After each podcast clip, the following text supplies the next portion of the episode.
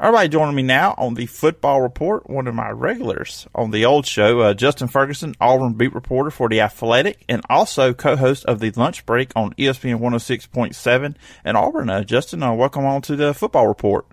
Hey, thanks for having me on. Glad to be on a new show with you.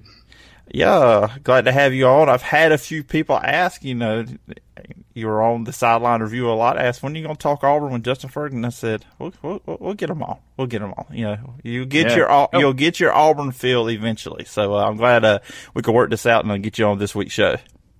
Yeah, yeah, a lot of stuff going on, but it's finally football season, man. I'm I'm, I'm excited. Uh, yeah, I, I am with you there. Uh, when I, you know, SEC Media Days is kind of like, I guess, even for me, it's like the unofficial start because you know it's close. You know it's here. It's kind of like, you know, Christmas time, December hits. You know, Christmas is getting here. And that's kind of how I feel about SEC Media Days. We're so close to it. And now it's here, practice and pads, they're popping. So it's a, it's a great time of the year. Mm-hmm. Yeah, no, I, I, I'm with you 100%. It was, it was good last week to finally go out and have something to write about that I actually got to see with my own eyes instead of just talk about for the last five months. So yeah, yeah, it's it's been it's been awesome. Yeah, and uh, you know, from what you've seen from what the media has been able to to see out of Auburn practice, just what's been your big takeaway so far? Uh, the big thing for me is that uh, the, the, offensive line is still kind of the biggest news and the biggest, I guess, spotlight for this entire team right now. Um, and the fact is that Gus Malzahn really, really wants to get this thing over with um, pretty pretty quickly. Uh, you you know, with the season starting on September first, uh, with the way that kind of just the class schedule kind of fell, Auburn's kind of cramming in um, spring uh, fall practice in in a shorter amount of time than they usually do. And since you're playing Washington week one, since you're going to have to replace so many starters on that offensive line, even though they have three guys that that have quality experience, uh, they're going to want to get this thing uh, going as soon as possible. And, um, you know, that makes a ton of sense to me. And, you know, we're recording this on a Monday, and, uh, you know, Gus wants to have have an offensive line set by the end of the week, which is really fast for him, but but it does make sense. Um, so it, the matter now is just you, you feel that three guys are going to start: Prince Tega Wanogho, Mike Horton, and Marquel Harrell. The the issue is going to be where Horton is going to start, and then the other two starters. Who who are they going to be? Will Calvin Ashley do it? Will the UMass transfer Jack Driscoll uh, get into it? Will uh, Austin Troxell, who was such a really good player for Auburn in the spring, will he hold on to a job? Could it be Kaleb Kim at center? Um, a lot of moving pieces, a lot of parts, but Auburn's trying to get it done quickly um, because they want to get those guys repped and ready to go for game one to face that Washington defense, which has been one of the one of the better teams in the country these last few years at getting after the quarterback, and uh, it's going to be big for them. Yeah, and you know, last season, you know, for me watching, it seemed like at times pass blocking, you know, you talk about get against the quarterback seemed to be an issue at Auburn, which I, will say this sometimes I think Stidham may have held onto the ball a little bit too long at times. Right. I, I believe they gave up 36 sacks last year. So you're going from Herb Hand, who left to go to Texas, to JB Grimes coming back. He was there from 2013, 2015. What's the differences going to be there from last year to this year, you think?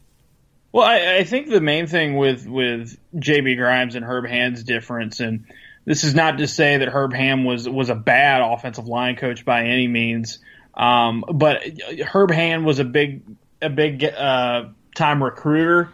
I think in his last few stops, he's also been a very big. Uh, he was a big deal for Gus and how he developed his offense, kind of like a run game coordinator in the past for him. Uh, whereas JB Grimes is an old school offensive line coach. He's he's a very uh, he's a technician more than anything. Uh, he's going to be the guy to get the finer details of offensive line play down. And he didn't mince words when he looked over and took over uh, this offensive line for Auburn again. He saw some things technically that that just weren't up to snuff, and, and that's where he's going to really really help out the guys that are coming back. I think Prince Tega Wanogho started off the season so slowly for Auburn, but when he was back in the starting lineup, toward the end of the season and, and started playing more, you saw the light kind of come on for him. I think JB Grimes is the perfect guy uh, to coach a guy like him who's got all that physical talent in the world. He just needs to get you know trained up in the technical aspects of football, which makes sense. He's still very very new to the sport. uh, when you compare it to other guys who've been playing offensive line or playing football all their lives, at least. Uh, Marquel Harrell and, uh, and, and and Mike Horton go the same way. There's a lot of youth on this on this offensive line. You're going to be breaking in new starters. Um, you know, none of those guys started every single game last season. So the fact that they're going to get a coach who is really is really emphasizing getting his guys, getting his best five, and then drilling them um, to play together and to play cohesively and to build that chemistry as early as possible. I think if it works out, that's the way Auburn really, really needed to go.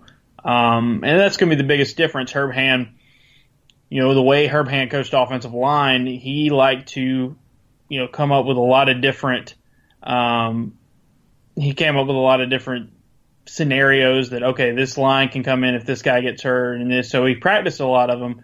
Uh, Herb Hand's a little bit more old school in the way he views the depth chart. And uh, it remains to be seen which one's going to be the better strategy. But I think with the season Auburn had on the offensive line last year, especially in pass protection, it's really going to help to have five guys that they can consistently build on for next season.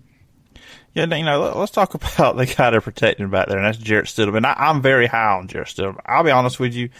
I'm not on the Drew Lock, you know, train, I guess you could say, about he is the best quarterback in the conference because my biggest thing against Drew Lock is I think he, he puts up great numbers. He has played well, but against elite competition, he seems to not play as well. Where I've seen Jarrett Stidham up against the best competition and play well last year in the regular season against Georgia and Alabama and other games as well. So I think that translates more to the pro level. When you look at Jarrett Stidham coming into this season, where does he need to improve for you to kind of take that next step? Yeah, I think you mentioned earlier about holding on to the ball a little too much. Uh, ball security was kind of a big thing for him. He had a lot of fumbles, especially late in the season did a good job avoiding interceptions, but there were some kind of backbreakers late in the season that he needed to uh, to to avoid, and that, that's just going to come, um, you know, with just more experience back there.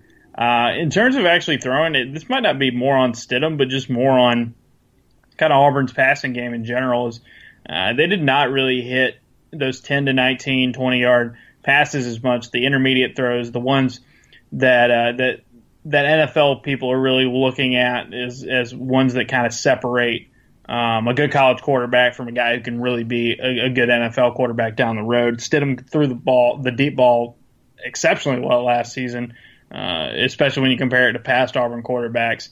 Uh, the short game was a, was obviously a huge success. That's where they did a lot of their damage. Uh, but just those intermediate passes. He's got the talent to do them. He needs to get a little bit more consistent with them and Chip Lindsey and Gus Malzahn and, and, and Kodi Burns and just the offensive staff at Auburn need to do a better job of getting him getting the offense those opportunities because if they can turn him loose in that aspect, I I think not only is it going to make him a better NFL prospect and be a guy who can be a first round pick in the NFL if he gets in that direction, but it's going to make Auburn a better offense in general. Um, instead of being they, they weren't very overly predictable, especially in the second half of the season. Uh, but if they can hit those those passes they didn't really use much last season, uh, I think that could be the, the, the, a real turning point for this offense. Yeah, I guess for me last season that really stood out to me when they played LSU and Clemson those games because it just seemed like they were just sending everybody deep and there wasn't really going over the middle for them ten to twenty yard routes as you talk about. Yeah, yeah, it, it is kind of a it is kind of incredible.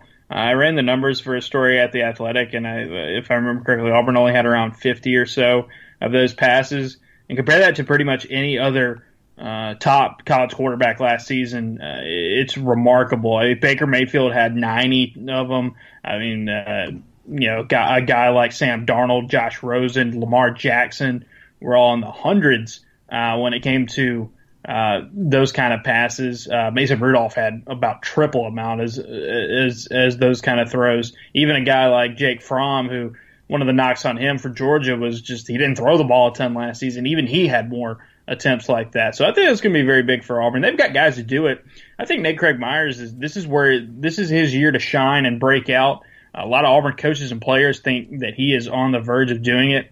Um, I think he's going to get more reps this year. I think he's going to, you know, play a lot more in the slot and uh, get those opportunities over the middle of the defense, that 10 to 20 yard range, because he was very, very effective in those last year. Just the problem was, and throw it enough. Uh, between him and Darius Slayton and some of these other guys in this in, in this receiving group, uh, especially some of the young guys. They just have the body types and the and the and the uh, skill set needed to really lock unlock that area of the field. And we know Stidham can make those throws, so it's just a matter of Auburn just giving them those shots. Yeah, and I know after you know spring game, after spring practice was over, a lot was made of that you know Auburn coaches Gus Malzahn even said you know they're going to turn Jarrett Stidham loose, give him more control or flexibility at the line of scrimmage. I mean, how much of that do you think really has? Because I see Auburn's offense as that kind of hard to do, just the way you're used to these spread offenses. You look over at the sideline when they change the play, not like a pro style offense you see at other places. So, how much control do you think Jarrett Stidham really will have at the line of scrimmage? You know, I think he'll have more. I think he'll have some opportunities to check into plays or just depending on how the defense is lining up and have have an option to go to uh, if he sees this from the linebackers or he sees this in the secondary. As a, I, you know, he's not going to become Peyton Manning at the line of scrimmage and start, you know, just calling a bunch of different plays. That's not the nature of the offense at all. Especially, even though Auburn doesn't go nearly as fast as they used to, the the, the pace is not as much of an emphasis anymore because I think part of the reason is just everyone's kind of doing that now if they're running a spread offense. Um, but if you're going to run some aspects of, you know, no huddle offense of, of pace, um, you're not going to really be that kind of guy who is going to sit back there and just draw everything up and, and, and, and make all these pre snap changes.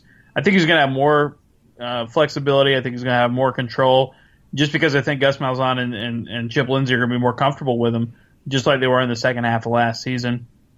I'm really interested to see what that control and what that flexibility does in terms of the running game.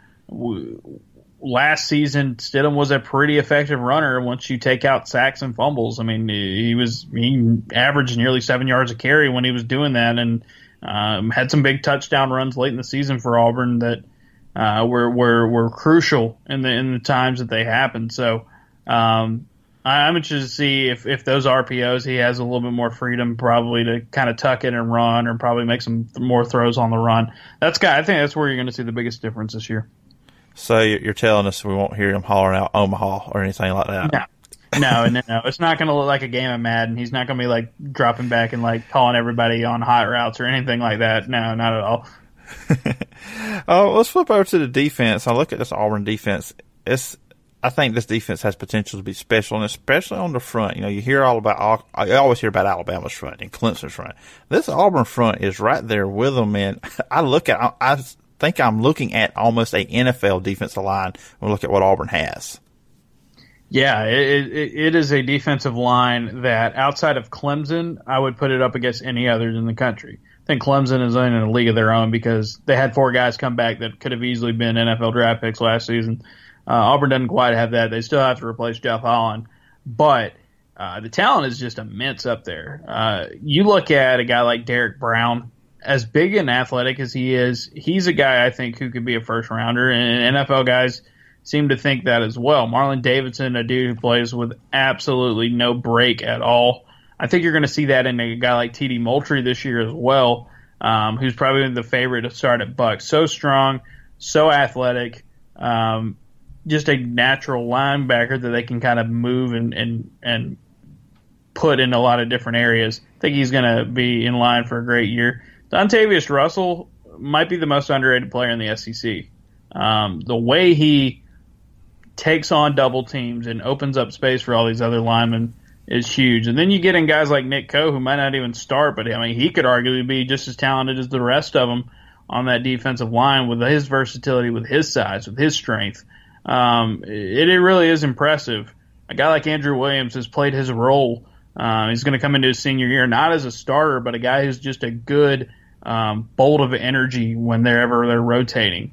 Uh, and they had some freshmen that are going to come in and, and, play as well. Uh, one of the guys that's kind of uh, along with Big Kat Bryant, who's a sophomore, they're talking about Richard Jibunor at Buck really speed guy off the edge. And if they need some more pass rushing help, they've got another freshman who can come in and do it. It really does, like you said, look like an NFL defensive line. I know Mel Kiper was really, really high on them earlier this season, uh, and, it, and, and it shows. I think on film, uh, it, they have been the key to Auburn's defense these last two seasons, and that's just going to keep going. And on the flip side, on the defense, you look at the secondary now. You know, it's going to be kind of a new look, a lot of you know new guys. They lost some guys last season, especially you know you had Carlton Davis, what he was able to do, Tray Matthews, Stephen Roberts, to name a few. So when you look mm-hmm. at the depth of the secondary and what it's going to look like, what are you seeing? Yeah, the, yeah, this is really really interesting because I think this might be the biggest red flag for Auburn this year. I know the offensive line's pretty big, but I think having Stidham back and the receivers back are going to be going to be very important. I think Auburn's secondary was it was really really strong these last couple seasons with those leaders like you mentioned, but they have guys coming back that are going to be are going to be really really uh, in charge and, and can put up numbers just as well as I think as some of those guys who left. And that starts with Jamel Dean. If you look at Pro Football Focus and those places. He graded just as well as as Carlton Davis did last season. Javaris Davis was one of the best at making tackles after the catch in the SEC last season.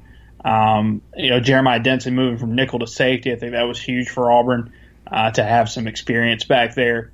Uh, but the depth is, is going to be an issue. They had, they moved Noah Igbinoghene from receiver to cornerback, and if, if everything holds, he's probably going to start, which is pretty amazing once you think about it. But it also kind of mm-hmm. says Auburn's cornerback, uh, Auburn's cornerbacks weren't as deep um, as expected, Christian Todd, a, a, true freshman, is probably going to play some major minutes there. Um, you know, they have they have two freshman safeties in Smoke Monday and Jamie Sherwood that I think will play a decent bit. Daniel Thomas will be back there. Uh, Auburn's going to need some of those rotation guys and some of those reserves we haven't heard from much to step up. Uh, one of those guys is Javon Myers, and, and, surprisingly enough, he was out there running with the first team defense the first day we were out there. Guy who's only played one game. He's been hurt. He had red. He was redshirted maybe this is the time for him to kind of break out. They're going to need some more of that. They're going to need people to do that all across that board in the secondary. Um, you know, a couple guys I haven't mentioned yet, Jordan Peters, Travion Leonard really played well as a true freshman last season as role players. They're going to have to step up, I think, and, and provide some of that extra depth. Uh, because the defensive front, that defensive line, that, that linebacking group, um, which we haven't mentioned yet, but th- those guys are so deep and talented and experienced as well. I think they're going to be able to buy some time for that secondary to kind of gel and, and improve, um, especially early on. Uh, it's going to be hard for defenses to really pick Auburn's secondary apart uh, when they have guys like Derrick Brown and Daryl Williams and Marlon Davidson, all those guys breathing down their neck. So, you know, it's, it's going to be a challenge for Auburn, but I think it's one they're going to be able to to to work through because that front seven is just going to be so deep and so talented yeah, a great front seven can help any, you know, suspect or, you know, inexperienced defensive backfield because if the quarterback's, you know, sitting on, on the ground being sacked, he ain't got to worry about throwing against you. So, uh, they continue to do that, what they've been doing the last couple of years, that secondary should be fine. Um, finally, this season, it's, I look at Auburn's schedule and it's, it's a tough one. I mean, you open with Washington, you got to play at Mississippi State, at Georgia, at Alabama. So when you look at the 2018 Auburn Tigers, where do you see this team landing at the end of this season? You know, the, the, with that schedule, I, I, just I have a hard time picking Auburn to win the SEC or to win the SEC West, but they're going to compete. They're going to be right there. Um, I think. Uh, I like them against Washington in Week One. I like how they that schedule sets up after that. I think they're going to be a, a playoff contender um, heading into the, the Georgia and Alabama um, you know, stretched in, in November. There are some pitfalls. I think LSU at home will be tough. Going to state will be tough this year. Uh, but this team's very, very talented, and they're returning a quarterback. And, you know, we flash you back to four years ago when Auburn returned Nick Marshall. First time Malzahn had returned a quarterback, and they were able to start the season just on fire on that, especially on the offensive side of the ball. What hurt Auburn down the stretch that season was their defense couldn't hang. This year, that's not going to be an issue. Uh, I think Malzahn's more confident. I think there's a lot of depth. There's there's still some issues at offensive line and in the secondary, but if they can get those together and play off the strengths of what they have, get past Washington in Week One, I think this team's going to be a playoff contender. And, and who knows what's going to happen if they can split those Georgia Alabama games late in the year? Who knows? They might they might be a team that can sneak into the Final Four without winning the SEC West. Maybe a rematch with Alabama down the line you know, something crazy like that. I think this team's talented enough to do that. I think a lot of people looking at this Auburn roster and looking at what they've got this year, I think the the schedule is going to scare a lot of people off, and it makes sense. Um, at the end of the day, I probably have Auburn finishing about ten and two. Um, but I can be persuaded to go one up or one down off of that easily. Um, I think it's going to be a year where Auburn's going to be back in the New Year Six at the least, and um, if they play their cards right and start winning, you know, win a couple of big games away from home, uh, I think they'll be right back in the national title picture again. Yeah, it's going to be an exciting season. I'm looking forward to that match at Washington. That's going to be a lot of fun. There's going to be a lot of NFL talent on the field in that yeah. game as well. And uh, Justin, uh, this has been a lot of fun previewing the, uh, the Auburn Tigers. Uh, I'm sure we'll be talking some during the season, see how the season is going. And uh, just if the listeners want to follow you online, uh, where can they find you? Yeah, yeah. you can follow me on Twitter at jfergusonau. and just a little quick about the Athletic. we premium college football site, a lot of great writers not only not only college football, but pretty much any sport you you want to read about, uh, college or pro. There's usually somebody at the Athletic who's really smart and writing writing good stuff about it. Um, you can subscribe. Uh, it's ad free, no pop up videos, no clickbait. We're going to give you a you know my big thing about the Athletic is whenever you click a story uh, from us, we want you to think your you, you know your click was well worth it. Um, and so we're not going to bombard you with a lot of just me- meaning menial stuff. Uh, but you can subscribe now for three dollars a month, which is forty percent off our current rate. Uh, you can go to theathletic.com slash CFB expansion and uh, get it through there. Um, if you're on the fence, there's a seven day free trial. Check it out. A lot of people who check it out on the trial end up subscribing all the way. So uh, definitely encourage anybody out there listening to kind of see what we've got going on up there. It's, it's, it's a lot of fun. Oh yeah, this past week I, I subscribed, and uh, I'm going to go past the free trial. I am loving all the content there. So uh, you got one uh, one happy customer here. There so, you go. Love to hear, man.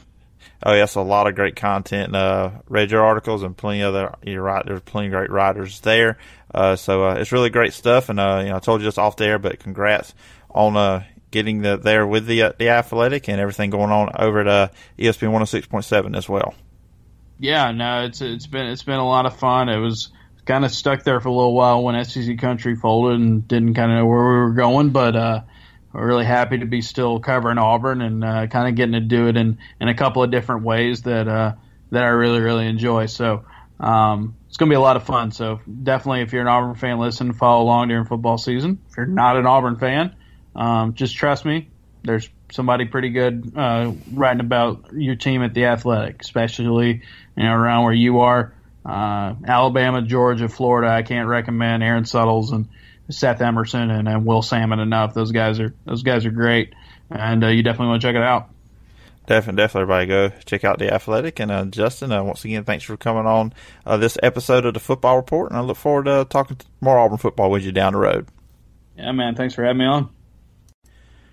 Everybody joining me next on the football report. We're going to talk some Johnny Manziel and CFL. Uh, Tim Capper, host of the Alouettes Flight Deck podcast. Uh, Tim, uh, welcome to the show. It's been a while since we talked. Yeah, yeah, different sport, but yes. but thanks for having me. Yeah, I, I, do believe this is the first time we have talked in podcast form about the Canadian Football League because I think every other time it's been arena football, hasn't it? Yeah, that's correct. Yeah, it is. So, uh, anything interesting happened uh, this past uh, weekend for the Montreal Alouettes? Uh, no, no, I don't know. There's Just this guy named Johnny Manziel starting for the Alouettes. Uh, I don't. I, besides that, not not really. No, not, not nothing. Nothing really happened at all. You know, yeah. And I was looking forward to that. And you know, we talked about that off air. Kind of get. I guess we'll rehash that in a minute. But you know, before we get into what happened in his first start with Alouettes, just the whole Johnny Manziel thing in, in the CFL, it kind of started last year, just when the whole thing first started with him. What was just the feel with the fans in Canada about Johnny Manziel? Oh, people, you know, NFL guys can think that that they, you know, that they think it's they'll be able to come up to the CFL and they'll be able to do what they what they think that they can do. And I think when they do come up here, fans can be a little fickle. They can be a little suspect because we've seen it happen before. Doesn't matter which city you're from uh, in the nine cities for the CFL. I mean, it's they come up, they have to prove themselves. Whether you're a uh, defensive back, whether you're a quarterback, whether you're a safety, whether you're a wide receiver, you really have to prove yourself, especially being a quarterback. So it's you know it.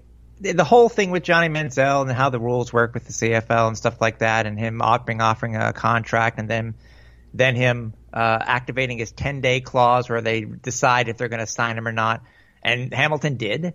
Uh, and he and he came in this year and uh, started off with Hamilton and uh, played in a couple of preseason games and you know so uh, I, I said I, I think it was mixed. I really think with Johnny coming up here, it was mixed because, as I said, the CFL has had its history of guys who have won the Heisman Trophy like Johnny has, um, or they've done really really well, and then they tailed off, and then they came up here, and it's you know we have to be skeptical because they have to learn the game. It's not as mm-hmm. easy. Mm-hmm. You know, it's not like the NFL. It's it's not like the Arena League. It's not like you know they're, they're skeptical. So then, as as was I. So I mean, and he wasn't on my team, and at the time, so I was very skeptical about it. Yeah, and then you know, I guess were there discussions in the coming weeks to the trade that, uh, of Montreal? Were there rumors? I mean, I know it's, it's you know, honestly, it's been a struggle for Montreal this season and last season as well at the quarterback position. So, were there rumors of this weeks ahead of time coming into this? Oh, I, there may have been little inklings or, uh, or little hints, but but to be honest, not really, because I didn't see it coming. Uh, yes, the Alouettes have struggled ever since uh, you know Hall of Famer Anthony Calvillo went down and then summarily retired. Um, you know it's bad when you have uh, you've had what now 15 different starting quarterbacks since AC called it a career. You're not going to have very much stability. So it, to me, it was a surprise. Um, I, I, think more or less it's it, it, also had to do with he had a tie-in not only with June Jones, who's the head coach for the uh, Tiger Cats, but also with Mike Sherman, who is the head coach of the Montreal Alouettes. So, you know, they all had their history. So I guess, you know, general manager Kavis Reed felt it was necessary to go ahead and pull the trigger, and um, you know, the, the the trade itself on who got what was also another bone of contention, I'm sure, with a lot of Alouettes fans. Yeah, you know, and, and I guess it's bad on me. Now, I live down here in SEC country. I had forgot that Mike Sherman actually recruited him uh, yeah. to Texas A&M. You know, Kevin Sumlin was the head coach at A&M when he won the Heisman. I just straight up forgot that he was a redshirt and all that stuff. And then you have the June Jones uh, connection there. You know, and you, and you look at the game Friday night, and – I was excited by this, and I told y'all, Ferry, I had a rehearsal dinner for a wedding I was going to, so I had the game recorded at home. I was excited, you know, just to get home and listen and watch it, see what happened. And I was followed on Twitter, and then I was like, eh, just check the, you know, maybe just have to check the highlights out on uh, on the CFL website. But that the game really snowballed. I mean, he throws the first interception, which they were already down seven nothing. You go fourteen nothing. The block punt and then the tip pass that turned into interception should have been mm-hmm. caught. Mm-hmm. Then I feel like he's forcing stuff. He's doing stuff he shouldn't do. It just was a situation where this game just completely came apart on him very quickly.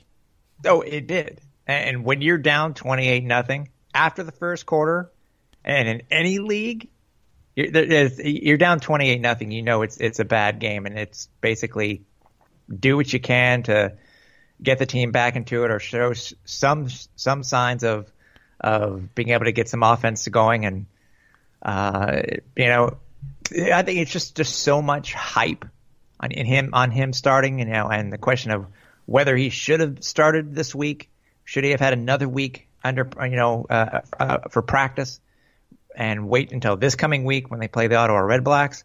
Um, you know, there are a lot of people going back and forth, and, and unfortunately, you know, it started the week prior with, uh, with, with Johnny on the sideline with the Alouettes saying that you know Coach Sherman saying, well, maybe Johnny was going to see a little bit of, of work or a little bit of playing time, and it's and he didn't, and you know, when you have multiple quarterbacks and you have a decent quarterback in uh, who was currently starting that week um, with uh, Vernon Adams uh, you're kind of disrespecting him when you have all these bandwagon fans. And I'm sorry, I'm sorry, man. Uh, that's that's that's what I'm calling them. They're bandwagon fans just for for what, who the Johnny Manziel name, you know. So I um. Yeah, I, am rambling here, but it's it, it, it basically it, it was a situation that he was put into that he should not have been put into, And I guess a lot of people look at his results, and uh, I don't think anybody was surprised. But to be fair, to be fair, he did show some signs of being able to do something, some signs of the Johnny Manziel that we saw at Texas A&M. Um, it's funny. One stat that came out and watching, I think people should have looked at and said, okay, this is going to be a horrible first start anyways, is he lost his first three starts as a collegiate quarterback, as an NFL starter, and as a CFL starter. He lost all three of his debut starts, and they weren't good at all. Mm-hmm. So I think people should have just seen that from, you know, the signs were there. Oh yeah, I remember his first game at Texas A&M against Florida. Uh, it he and that was not by no means a great Florida team he went up against, but I believe it was a Will Muschamp Florida team. I, I, I do believe it was that. But anyways, yeah, he, he played okay. He had moments in that game. He didn't turn the ball over like he did in his CFL debut, but he was not the Johnny Manziel he would be a couple weeks. The one that upset Alabama, the one that just annihilated Oklahoma in mm-hmm. the Cotton Bowl. The guy that won the Heisman Trophy. He wasn't that. He has shown, given time, he can develop over time, and I think he did show signs against Hamilton what he can do. So I hope people in the CFL fans, Montreal fans, can ha- give him some patience and let him learn the game because I still have, I don't know if faith the right word, I believe that he can be a terrific Canadian Football League quarterback. I just think he just needs the time to develop that skill set because it is so much of a different game. Yeah, it it is a different game, and I think it's just a matter of will he be here long enough? Because with his current contract situation and only having one more year left on his contract, um, if he does do well and somebody else comes a calling, whether it be the NFL, whether it be the XFL, whether it be the the Football Alliance, will he leave or will he try to continue with what he has started? Um, the, the problem is though with the Alouettes and how they've been in their in the recent history with quarterbacks and and how much of uh, how much the franchise, the Alouettes franchise, has not resembled itself as did uh, in the you know in the in the early 2000s. You know they they want stuff now, and the problem is is you know I don't think we've ever been through a a rebuilding period like this as as much as uh, wow since the team's been here since the team's been back since 96 so it's I understand he needs the time the question is will uh, will the coaches and the head office give him that time, or will they decide to make another change again? Yeah, and something else about this move, we talked about he played, he got put in the game too early. Maybe a couple more weeks he needed to kind of learn the offense, just you know, for so he would be ready. And I kind of do wonder because I know it was a home game, and maybe or maybe not someone within the organization knew, hey, or in the CFL knew this is going to be also on ESPN2 down in the United States. Do you think at any chance playing him on Friday night could have been a, I, I guess ploy is the word I'm going to use here, to get more fans' attention on the CFL game? The oh, sell oh, jersey, the sell oh, jerseys. Oh, by all means, by all right away when he first came in, you already, you know, the team was already promoting the the Johnny Manziel jerseys and stuff like that. They did the same thing in Hamilton. They did exactly the same thing in Hamilton. When I think it was funny is that after they traded him, the Hamilton said, you know, we're sorry, but uh, if you did happen to buy a Manziel jersey, here, we'll give you a hundred bucks that you can use, you know, trade in your, your jersey for a hundred bucks that you can use in the store, uh, the, the team store. Um, it's a TV thing for sure. Come on. When, when Johnny was playing for Hamilton in the preseason, when they came to Montreal, that game originally was not going to be broadcast at all, except for on French television here in Montreal. And what the league did is they picked up the game. And then obviously they picked up the game. That means ESPN picked up the game on the you know the ESPN family uh, you know family of networks. So it's of course it is. And what I think is funny though, Philip, is that the the you know the whole hype with Johnny Manziel only equated to 2,000 more people showing up on Friday night. That's it, 2,000. Wow. So you, you think it would have been more but I think I think it makes the combination of maybe it's the who who doesn't know Johnny Manziel and his name compared to okay, you know, this team is still doing, they're playing like garbage still. Uh, Johnny Manziel doesn't matter if he's going to be, you know, whether he's a name guy or not.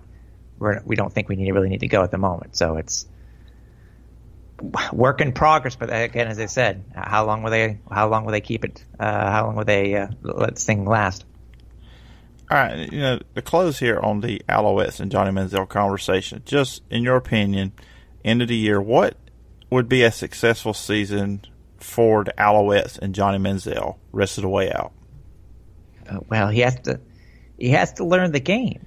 That's the thing. He has to learn the game. I mean, you know, I I project I predicted at the beginning of the year that I could think that maybe they could get five wins, but they need some consistency at quarterback. They need some consistency uh, in scoring. The problem is this is just a horrible team. And the O line is not going to help. You know, it doesn't matter who's going to be behind center, whether it's Drew Willy, whether it's Vernon Adams, you know, whether it's uh, um, any other quarterback that, that we may currently have on the roster. If your O line's not gonna not gonna be there for you, it's not gonna really matter. But I mean, best scenario is he gets better, we get a couple wins.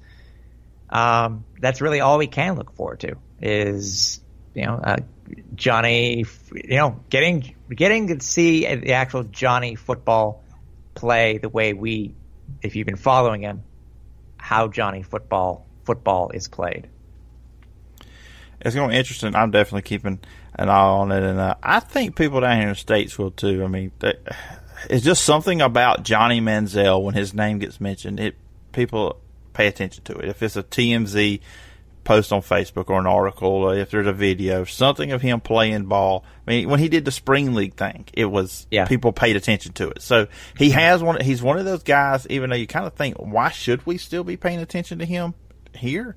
We do because he's a polarizing individual. He's entertaining, so it'll be interesting to see. And uh, I hope he has all success because I'm all about redemption stories, you know, comeback stories. Right, and, exactly. Uh, yeah, the old Johnny Manziel versus the new Johnny Manziel.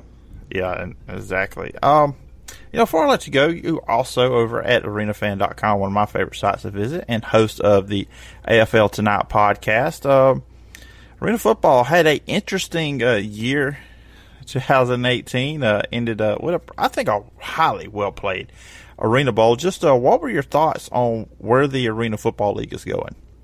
Uh, well, I, I, think it. You know, obviously, I think the league itself needs to expand. It just depends on how the league is going to expand. I know everybody was sort of like, "Well, how can you how can you allow a, a, a two win regular season team win the championship?" It, it's you know this. You you follow football enough to know that it doesn't matter what your record is Mm-hmm. If you mm-hmm. play well near the end of the year, if you get on a hot streak, you can knock off anybody. And so it doesn't matter if you are if you're under 500 or above 500. You, you everybody has the chance, and that's just how the, the playoffs work this year. Um, but but the, the, league does need to expand. I mean, it's it was a very unique year, uh, especially with the, the playoff structure and way it was way it was put together. Um, but as I said, it's they need to get it together, expand, show some some other markets can come back, get some new owners in there, some new blood, and uh, uh, build the league back to where it was back in its glory days, and and, and hopefully, and hopefully to to go even beyond just that. Um, it, w- it, would be nice for for the league to to be uh, as big and uh, as known as it was back in its heyday. Yeah, I started watching around 2000. I was an Orlando Predator fan. As you said, old markets back. I'm always hoping that is one of them. Bring back my mm-hmm. Predators. I need my Predators. Uh, but uh, yeah, and you know, I when I was watching the league back then, all the way up until what happened in 09, I kind of, I guess I watched it with a blind eye. I was just watching the games. I would go on Arena Fan, read the game recaps and stuff, but I really wasn't big into reading the message boards, what people were saying, what's going on away from it. So I was shocked when the league disappeared in 2009. I was happy when it came back. And I tell people all the time, you need to give this sport a chance because it's a lot of fun to watch. Uh, it's exciting. If you love points, you have it there. The quarterback play is usually – really well. I mean, these guys are good players. I mean, most of these players are guys coming out of NFL training camps. A lot of them get opportunities afterwards. I mean, you hear Kurt Warner, Kurt Warner, but there's so many great stories that come out of arena football with players making it to the NFL and just having great stories beyond that. Yeah, yeah. Mal- Malachi Jones is, is one mm-hmm. just this year. You know, he played for the Albany Empire, and just as soon as the season ended, he was uh, he was signed to signed to the Chicago Bears, and he played in, in the in this past week's uh, uh, Hall of Fame game. So, and anything's possible. It's just a matter of, of learning it, getting a new, a new television contract. I know the league has to decide on that. Uh, how are they going to do it? Whether it's going to be on normal television or if it's going to be on on on streaming TV, I guess is the best way to call it. So, yeah, as I said, uh, fingers crossed for what the what the league and the uh, head office can do for for the uh, uh, for the league in the off season. It's uh, just as I said, don't want don't want it to go away. It's been a part of my life for such a long time, and um, just just like you with the when it left in 08 and it didn't come back in 09, but did did come back after that. It's, it sort of a shell of itself. But as I said, it's just a matter of uh, sort of like the Johnny Football thing. You, you need it's it, just to get better, to show everybody what you can do and what people remember you to be. I say the key the key word to our conversation, Tim, is patience. We need patience. Montreal fans, patience with Johnny Manziel. Arena fans, patience, because I do believe uh, the Arena Football League is a great sport. I like the, the owners that are there. So I think patience is key, and uh, I think good things are coming. Uh, both sides for Johnny Manziel and the CFL, and I think good things are coming uh, for the Arena Football League as well. I hope so too. I hope so too. well, Tim, this has been a lot of fun. It's always fun talking to you. Uh, try not to make such a big gap. You know, next time I have you uh, oh, yeah. on the podcast it's always it's always fun to, to chat with you. Uh, CFL, arena football, all that good stuff. And if the uh, listeners want to follow you online, where can they find you? Uh, well, multiple places. If you're looking to follow us for for CFL talk, uh, you can do so. Just the easiest way is going over to uh, Alouettes .ca. It's where you can find all of our past episodes of the Alouettes Flight Deck Pod.